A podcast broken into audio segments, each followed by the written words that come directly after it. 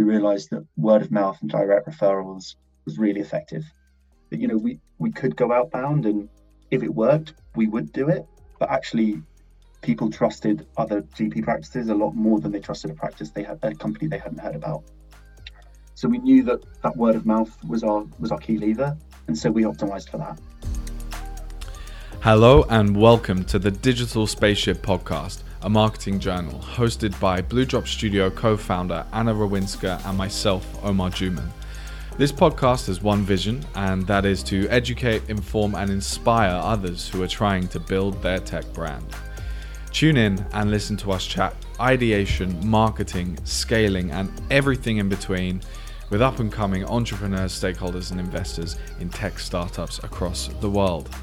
We'll be diving into the details and also hearing about the journey. So, without further ado, let's jump into this week's episode. In this episode, we're speaking with Ben, growth lead at Accurx. Accurx is a free software for GP practices in the UK, allowing anyone in the NHS practice to text a patient about anything they need. Hello, everyone, and welcome to another episode of the Digital Spaceship podcast. Uh, today, we're speaking with Ben from Accurx. Thank you so much for taking the time to jump on the show with us, Ben. Um, tell us, Yeah, of course. Tell us uh, a little bit about what you guys do over at Accurx and uh, a bit of your background. Yeah, sure. So, Accurx is a healthcare startup, uh, and our kind of central belief, central mission is that anyone involved in a patient's healthcare should be able to talk with anyone else in a patient's healthcare. So the patient being at the center of that, and then the GP practice is a really important stakeholder. And then there's a whole host of other organizations, um, hospitals, nursing teams, communities, pharmacies that should be able to speak with the GP practice and should also be able to speak with the patient. So internally, the way we kind of understand that quite a lot of ways is imagining a triangle with the patient, the GP, and other healthcare organizations. And every link of that triangle should be really strong, and everyone should be able to speak with everyone. Awesome. Um, so you're growth lead over there at um, at, at Accurx. So how long have you have you been there? So I've been with Accurx for just over a year. Awesome. Uh, yeah. So my, my, background's in engineering actually. Um, before working at Accurx, I worked at an operations consultancy mm-hmm. where basically I was given a KPI a metric to drive and then moving it up. So that might look like I was in um, like a, a breakfast cereal company, mm-hmm. and then my goal is that you know we're currently making this much breakfast cereal, and we want to get to this breakfast cereal, right? So let's use the data, let's break down the problem, um, run some analysis on it, see what the biggest factors are, and then like work on the make sure we're, everything we're doing is working on those biggest things. So when I came into Accurx, I came in with a very similar mindset because that's kind of how, how I've been trained. Use the data to break, use the data and analysis to break down the problem, work out a big how to prioritize those problems, and then work on those biggest problems. Awesome. So, as growth lead then over at Accurx, what is it that uh, typically, I guess, goes down during the day? You know, what are your daily sort of tasks and responsibilities? Are you managing a team, or how does that look like? Uh, historically, a bit of a one-man band, but I've just started working with a product team. So, um, I've had an interesting journey at Accurx where when I joined, we had an absolutely fantastic product. Mm-hmm. Um, our user funnel was basically a user cylinder. Um, it was something like 97% of practices who tried out Accurx would be weekly active after a year. Wow. So really, really sticky product. Um, so when I joined, we were in about 15, 20% of GP practices, and my role has been very much around scaling. Um, so we're now being used by over 95% of practices. Incredible. Um, we're also looking at growing into hospitals. So that's where I'm working with the kind of the product team in designing a product that, that will be used in hospitals. Mm-hmm. Quite a different role.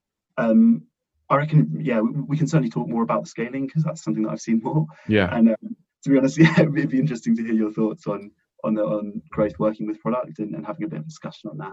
But um, certainly my experience is more in scaling an existing product. Yeah. Okay. Interesting. And so when you first came on board with with Accurx, you mentioned it was initially a one man band type of thing from the growth perspective. Um, but what did the the rest of the company look like then? Um, were there multiple departments, or was it just like a development team? So when I joined, we were about 10, 12 people. Mm-hmm. 12 people. Um, we've got a big focus on developers um, at Accurx. So a lot of our early hires were developers. Mm-hmm. mm-hmm. Um, and then also we had a big focus on user research and customer success. So yeah, I think that definitely underpins Accurx. We're like strong, strong culture of data, strong culture of like supporting our developers, mm-hmm. but we also put a huge focus on talking to our users. Mm-hmm. So using them for user research and also support. Yeah. So we offer like um, user support from 8.30 till 6 every day. We have quite a lot of people talking through us. So that's really useful. Not only does it kind of help us with retention because if a problem comes up, we know that a GP, can, that you know, GPs can get in contact with us and we, we can help them through it. It's also hugely useful in understanding our users and you know we keep a tally on what they're asking us in terms of developing new features or improvements to current features, and that definitely informs the product roadmap. Yeah, um, and it means we've got quite a close relationship with our users we've got an active community group and if we have a question and we've got an unknown often a port of call is to ask the community and, and mm-hmm. they'll let us know and yeah. they you know supportive but also quite honest with us and quite open and let us know if we're barking up the wrong tree. Yeah incredible. Cool. Um so i guess moving past you know that that first point in which you you joined and now it's been um a year since you've been there. Um actually before we jump into that you know when was the the company founded then? So i know you joined a year ago but before that how long had it been operating for? the company was founded in 2016 and then we pivoted to the current product in 2018 okay great um, and that massive growth um, from I guess the over the past few months that that's with the the new product or what the product currently looks like, right? Yeah, that's correct. So um, when we first developed that product, it was before I joined, mm-hmm. but um, we basically we found out by basically living in a GP practice for three months and working with them like every week. We'd kind of mm-hmm. build something, show it to them, test it, see what landed, build something, test it with them, show it what landed. A big insight that we found in healthcare is that if we wanted to grow as a small team, we had to build something that would land bottom up, mm-hmm. and we had to build something that would be self-serve. Yeah. So there's quite a lot of kind of you know management structures in the NHS, and as a small team, we knew that we couldn't approach each, you know, structure individually and, and ask for it to be rolled out. And we were also quite nervous that in doing that, we'd be pressured to design something for a procurement body. Yeah. And that, you know, become boxing exercises and that we might lose sight of developing things for end users. So, so, so we knew that we had to go bottom up. And we also needed something that was self-serve that, you know, if we wanted to go bottom up, it needed to be something that someone could just install themselves and learn themselves without a big rollout plan or too much change management. It needed to be something that you could download within five minutes and see yeah. the value of within five seconds. Yeah. Um, so yeah, that's something that we've literally obsessed over. Um, there was a kind of a time early on when we were looking at sending out CDs with an installation packages to practices. It, and, you know, they, they didn't have good enough internet to download it, and wow. they, then, then, maybe we should send them a CD in the post. Um, and the same with our users as well. That working with the NHS, we we have to serve 100% of the population. Mm-hmm. We can't just say like this would be a cool feature if you've got the latest smartphone. Yeah, it needs to be like you don't have a like you know maybe you don't have a smartphone, maybe you don't want to install an app, maybe English isn't your first language.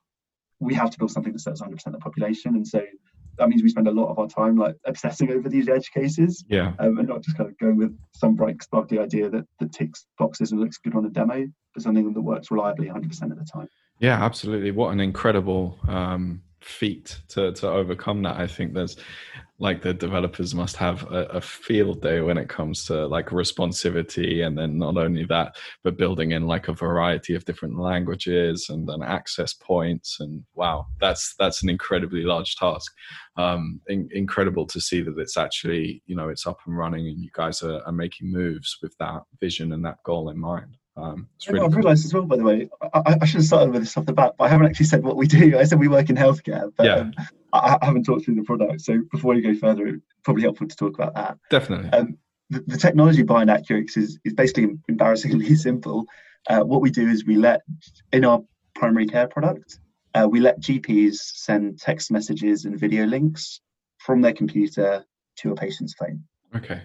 So for our first 18 months, all we did was one-way text messages. Mm-hmm. So we were a little green floating toolbar that hovered on the GP's um, over their like patient record, and then they could click one button and it would bring in the patient's details and contact information. They could type out a message or pick from one of their templates, click send. That mm-hmm. would go mm-hmm. to the patient's phone and also save to the record. Really simple, but it, incredible processes that we were replacing was either like sending letters which is you know a 60p stamp printing out the paper and it takes you know half a week to arrive at the patient's door. Yeah. Or someone on the admin team needing to play phone tennis and being a huge waste of time. so like I said, really simple tech, and you know, but most of the population has a phone that can receive text messages. Mm-hmm. Most people have numbers, and it it, it, it just worked. Yeah. Basically. Yeah. Brilliant. Um, so now you guys have essentially, I know you mentioned you've gone from sort of that 25 to 95% um, being rolled out all international or nationally, nationwide, I should say. Um, you know, what does the future hold for you guys? And what does scaling look like? You know, how, how do you guys, once you get to 99, maybe 100% across the UK, um, what's next? How do you plan to achieve that? So um, I mentioned before about that that triangle and the communication between the, the patient, the GP, and the clinician. We've done quite a good job on one of those six links. Mm-hmm. You know, where it needs to go both ways. So we've we've done quite a good job of letting GPs start conversations with patients. And you know, we started by letting a GP send a one-way text message. They could also send questionnaires, and now they can send video links as well. Mm-hmm. There's still five other links to go. Yeah. So on the GP patient end, we're looking at building something where the patient can initiate the conversation. Mm-hmm. So what that might look like is a link on the practice's website where the patient can click that, fill out some information, basically request an appointment or some time with, with someone from the GP practice, and then the GP would be notified and it would all integrate with their existing systems as well. Mm-hmm. So that's a feature that we're launching later in the year and we're really excited about. Then with the kind of the rest of it, which is about bringing in everyone involved in a patient's care, mm-hmm. is about letting hospital staff communicate with their patients, and also letting hospital staffs and GPs talk with each other. So at the moment, there's a lot of different ways that people communicate. Um, I was speaking with a GP earlier in the week, and they said, yeah, there's literally like 14 different channels that they get information from. So there's a lot of problems where a GP, with a GP getting in contact with hospitals, or hospitals getting in contact with GPs we think we can solve that and that we're in a unique place to solve that because we've got that coverage in primary care. So it'll be growing in hospitals um, and, and, building something that solves that need. Yeah, that's really cool. Um, so I guess having that established, um, I guess, piece of the market and being already integrated within that industry, having the ability to to easily I guess roll out new features is, is probably is quite accessible for you guys at this point. Um, so looking at that, you know, what does launching a new product look like for you guys, and, and how do you approach that? And you know, is there much marketing involved? Is it mainly sales? You know, how does that work? So when we launch, we basically look at the data to see what works. Mm-hmm. Um, we're a small team, so we can't try everything. Yeah. So the way we, we typically go is we release something that anyone can in, that anyone can get started with, and we really believe in bottom up adoption and, mm-hmm. and it being self serve. And then we just, we look at the numbers. We see how are people hearing about us, who's using us well, and then we optimize for those cases. So the story in primary care in, in GP practices was again we kind of we released it and we made it self-serve. And the way we first got started is we literally wrote a thousand handwritten postcards saying we're just getting started. Wow.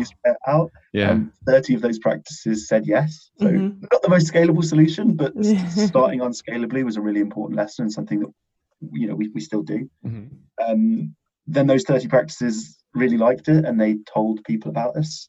Those practices told people about us and very quickly we realized that word of mouth and direct referrals was really effective. That you know we we could go outbound and if it worked, we would do it. But actually, people trusted other GP practices a lot more than they trusted a practice they had a company they hadn't heard about. Mm-hmm. Mm-hmm. So we knew that that word of mouth was our was our key lever, and so we optimized for that. So we made extra features that you got unlocked with referrals. We did all sorts of things where, you know, we looked at public publicly available data on which GP practices are near other ones. Mm-hmm. And with our best and closest users, we said like, "Hi, we know you're by this place and that they're not using us yet. Would you mind having a word if, if it's something that you think that they'd find useful?" Um, so yeah, in, in, in terms of how we roll out, start wide and just you know see, see, what options are, and then double down on our best bets by using data and speaking with users. Interesting. So I guess when you are speaking in you know choosing that I guess method specifically, you're talking a lot to the end user. You're talking a lot to the consumer of the product. Um, you know, have you guys or when did you guys start the conversation of having a brand? Um, and and when I say brand, I mean like a visual identity towards that brand. So, you know, how did you guys develop what your brand looks like, um, how it communicates, what's the, I guess, the tone of voice and the messaging strategy as well. Um, you know, when did that come into the equation, and and also did you work with sort of an external partner on that, or is that developed in house?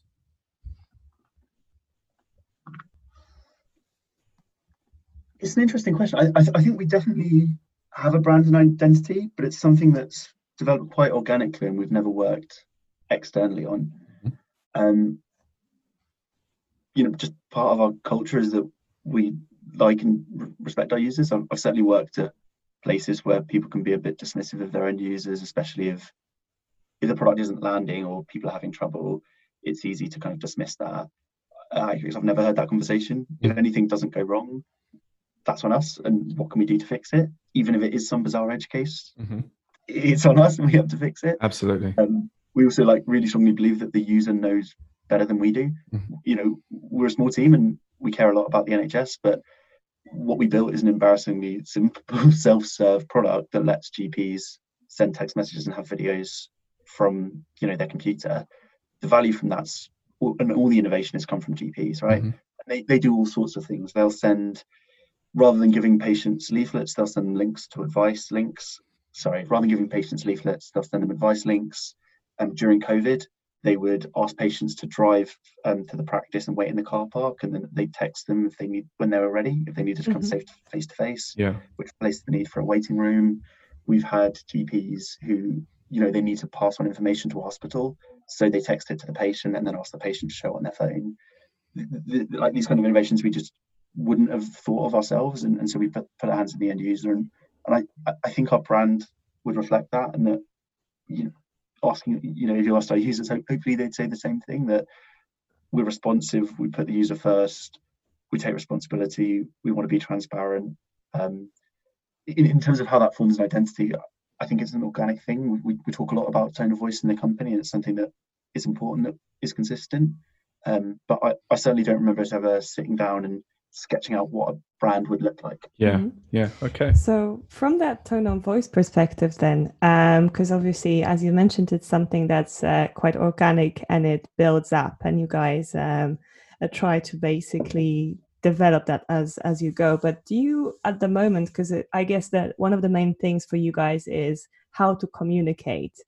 Um, how to to write that copy, whether that's for the website or other uh, touch points. So is there a centralized document that gives you guys a guideline of what to do what not to do? Or is that more of like a gut feeling that's established through um, the team sort of being together? So, so there's two types of communication you mentioned there. One is the communication of our users to patients and mm-hmm. the second is our communication with us to our users. The communication with users to patients um, we, we tend not to be opinionated on. We have default templates, but we write those templates with our users. And like I said, we try and be quite a self-serve platform and, and let our users communicate how they see fit. In terms of how we communicate with our users, um, we've got kind of members of the team who specialize in, in tone of voice. And so we'd, we'd run by our communication with them, we'd run our copy through them. Um, and, and they do have central documents to reference, but a lot of that as well is in, you know, when we're having calls with our users and when we're having emails with our users, we we can't run all of them by by by the team. So there's also some, you know, we run uh, internal sessions and and their internal documents and what that tone voice should look like. Yeah, that's incredibly valuable. Actually, it's a really good thing I think to talk about as well because it really, it's very difficult when you are, I guess, trying to scale a product that fits for everyone. So 100% mm. of the population um, is really being able to establish the different ways in which you can communicate to different subgroups of that audience or trying to find uh, one sort of a don't want to say say it like this but like a one size fits all solution where you can just be relatively generic in terms of the language that you're using the narrative that you're putting into it and the contexts. Um, so i think it's it's really good that you guys actually have people in house to to deal with that, and you have those internal sessions um, to to actually get everyone aligned and on board with that because yeah, I imagine it could get quite challenging at times um, when it's 100% of the population. Absolutely.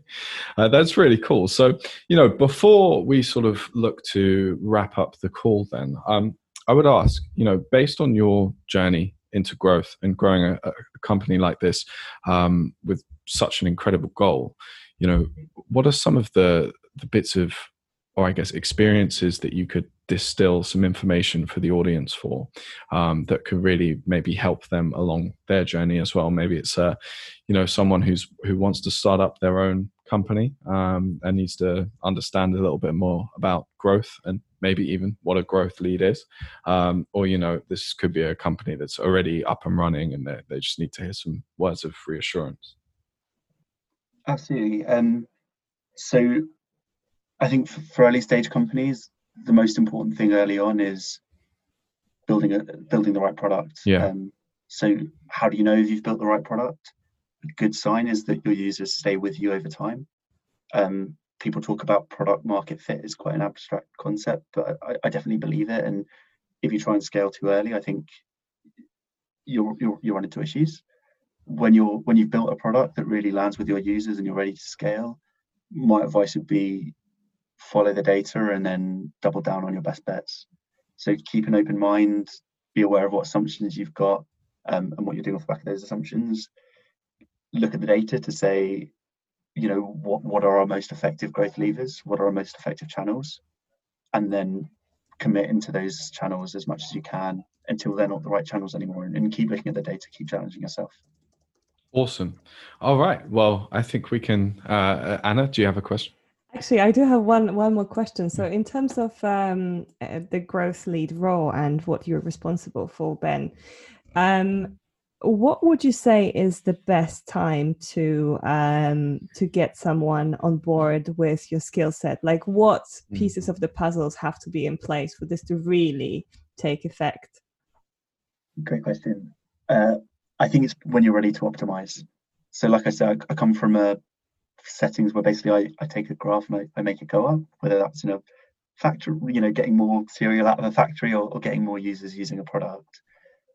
With someone with an analytical skill set probably isn't might not be the best person to, to build that that initial product. And you know, when we were landing that when we were designing the product off the bat, it was all about working with users, understanding their feedback, their qualitative data, iterating the product and making these big bets. Um, which isn't the time to be optimizing it's the time to make big assumptions and move quickly and, and everything like that once the dust has settled a bit and you know what the product is you've got some traction and you're looking to take those channels and, and optimize them and, and use them better that's the time when it's ready to sort of bring in data and bring in that experimental mindset Great, awesome. Yeah. Um, and from the operations perspective, then, so you you mentioned that you work with the product team. So um, for example, if um, someone is in a position where they work with an external partner on building a product, do you think you would be still as effective in that? Or is that role really efficient when the product team is in house?